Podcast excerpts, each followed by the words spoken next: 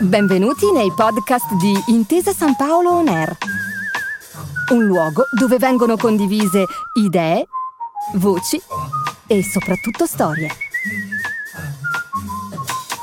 Buon ascolto. Buongiorno e benvenuti a un nuovo podcast di Intesa San Paolo On Air intitolato L'Italia in bicicletta. Sono Martin Angioni e oggi pedaleremo insieme nelle splendide terre del Gargano, partendo da Foggia. Pochi italiani ne hanno memoria, ma Foggia venne scelta da Federico II come capitale reale e imperiale nel 1223.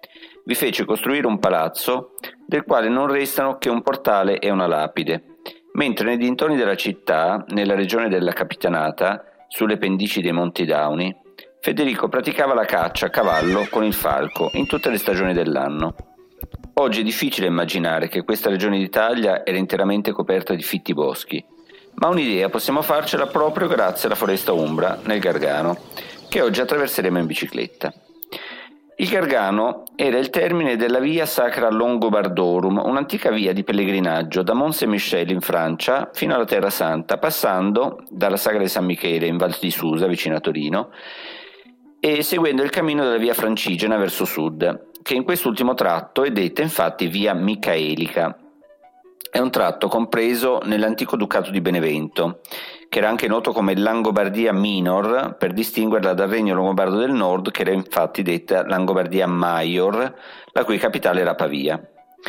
Questa via micaelica, dopo aver lasciato Benevento, passa poi da Troia dove eh, si distacca dall'Appia Traiana che scende verso Canosa e risale per Lucera e San Severo, da dove si entra appunto nella penisola del Gargano raggiungendo Monte Sant'Angelo.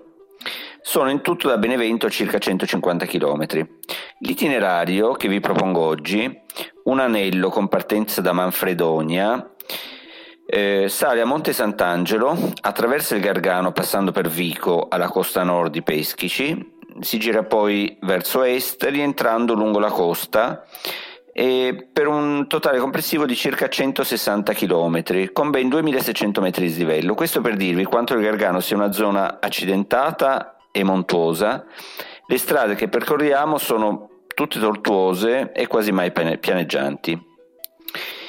Il santuario dedicato all'Arcangelo Michele era molto importante in antichità e in particolare molto importante per i Longobardi, che nell'Arcangelo vedevano una divinità protettrice della guerra e dei guerrieri. Dopo la conversione, che avvenne già nel 589 per opera della regina Teodolinda, l'Arcangelo Michele aveva di fatto sostituito l'antico dio Nibelungo Odino. Da Foggia eh, possiamo raggiungere Manfredonia in treno o in autobus, mm, vi sono frequenti collegamenti. Lungo la strada vi consiglio se potete fermarvi a visitare San Leonardo in Lama Volara, presso Siponto. Eh, sono circa 10 km da Manfredonia. È un complesso abbaziale ospedaliero dell'undicesimo secolo che venne affidato a vari ordini monastici e passò a metà del XIII secolo ai cavalieri teutonici. Aveva ampi possedimenti agricoli, varie grance, un ospedale che curava i pellegrini diretti al vicino Monte Sant'Angelo e quelli diretti in Terra Santa. È una delle antiche chiese del romanico pugliese a cupola, di cui altri esempi sono San Francesco di Trani e il Duomo di Molfetta. Da Manfredonia saliamo in bicicletta e imbocchiamo la provinciale 55, che è la vecchia strada per Sant'Angelo, Monte Sant'Angelo. Una bella strada con vari tornanti panoramici, si, si raggiungono circa 800 metri di Monte Sant'Angelo e abbiamo ai nostri piedi l'immenso golfo di Manfredonia, lo sguardo spazia in lontananza se la giornata è limpida fino alle alture del Vulture, circa un centinaio di chilometri in linea d'aria verso sud dal Gargano. Oltre al santuario, che sostanzialmente un impressionante labirinto di scale e cunicoli scavati nella roccia. Sono notevoli eh, le porte bronze attraverso le quali si accede alla grotta, fusa a Costantinopoli nel 1076 con 24 formelle rappresentanti episodi dell'Antico Testamento. C'è anche un bel lapidario e ci sono le cripte longobarde. A parte il santuario, a Monte Sant'Angelo bisogna visitare anche il battistero di San Giovanni, anche detto erroneamente tomba di Rotari, eh, ci sono bellissimi bassorilievi sui capitelli e una cupola mh, mm, piuttosto grande. e l'annessa chiesa di Santa Maria Maggiore, un edificio di culto antico del X secolo che nelle forme attuali venne fatto realizzare da Costanza d'Altavilla, la mamma di Federico II, nel 1198. Bellissimo il portale da cui si accede con bassorilievi e gli affreschi bizantini all'interno. Dopo le visite lasciamo Monte Sant'Angelo, scendiamo verso nord, seguendo le indicazioni per Vico nel Gargano. Ci troviamo ora su un altipiano a poco meno di 800 metri di quota, coperto di macchia mediterranea, pini, leci, ulivi e mandorli. Al centro dell'antipiano si trova la foresta umbra, umbra dal latino ombrosa o cupa, questo per quanto è fitta questa foresta. È un'area protetta di circa 15.000 ettari, dal 2017 è stata inserita nel patrimonio UNESCO dell'umanità. Si tratta di una delle mm, relativamente poche superstiti foreste vetuste di faggi della nostra penisola, definite vetuste perché gli alberi hanno più di 500 anni.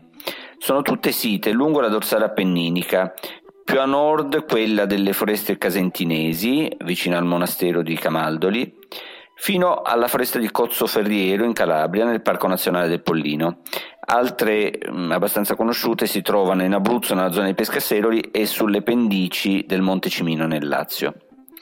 Ma pensate che solo qui nel Gargano troviamo circa un terzo di tutte le specie vegetali presenti nel nostro paese, cioè una delle zone con la maggiore biodiversità di tutta l'Italia.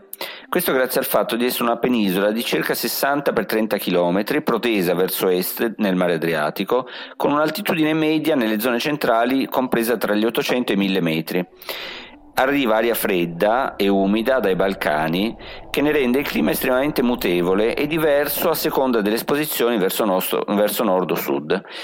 Pensate che sono stati censiti oltre 50 microclimi e da qui si spiega l'estrema eh, ricchezza della flora.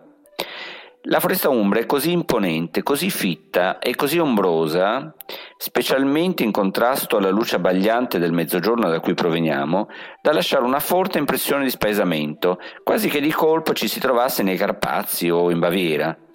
Invece poi scendendo verso nord, dopo averla attraversata, si passa gradualmente dai maestosi faggi ai pini di Aleppo, ai pini marittimi, gli ulivi, i fichi, gli oleandri, insomma una vegetazione tipicamente mediterranea, fino a raggiungere i pittoreschi paesi di Vico e di Peschici quest'ultima Peschici, dominata dal castello, al quale Federico fece aggiungere una torre detta infatti imperiale, era la proprietà del monastero benedettino delle isole Tremiti e serviva a dare rifugio alla popolazione oltre che ai monaci in caso di scorribande dei saraceni.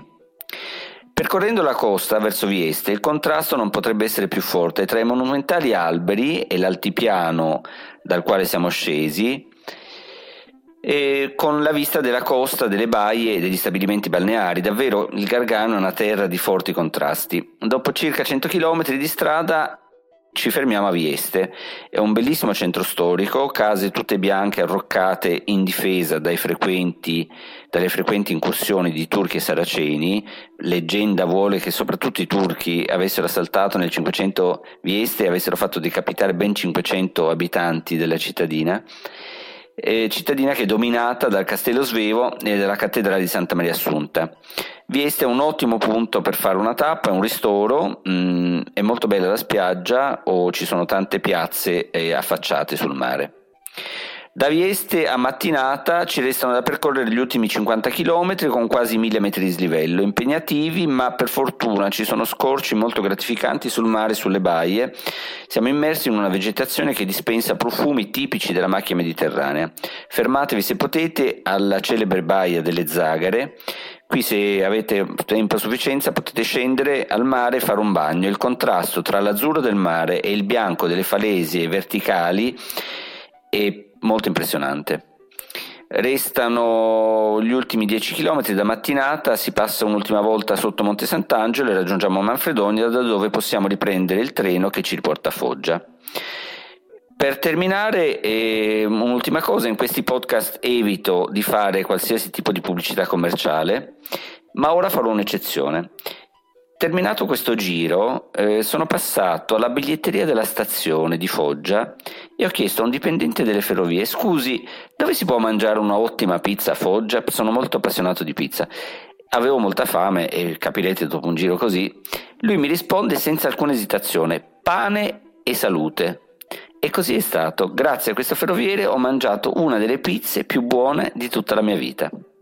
Allora, spero mh, mm, farete un bel giro anche voi, vi auguro mh, mm, di pedalare con piacere e soddisfazione nelle terre del Gargano, buona foresta umbra e buona pizza a tutti. E alla prossima! Grazie per aver ascoltato i podcast di Intesa San Paolo On Air. Al prossimo episodio.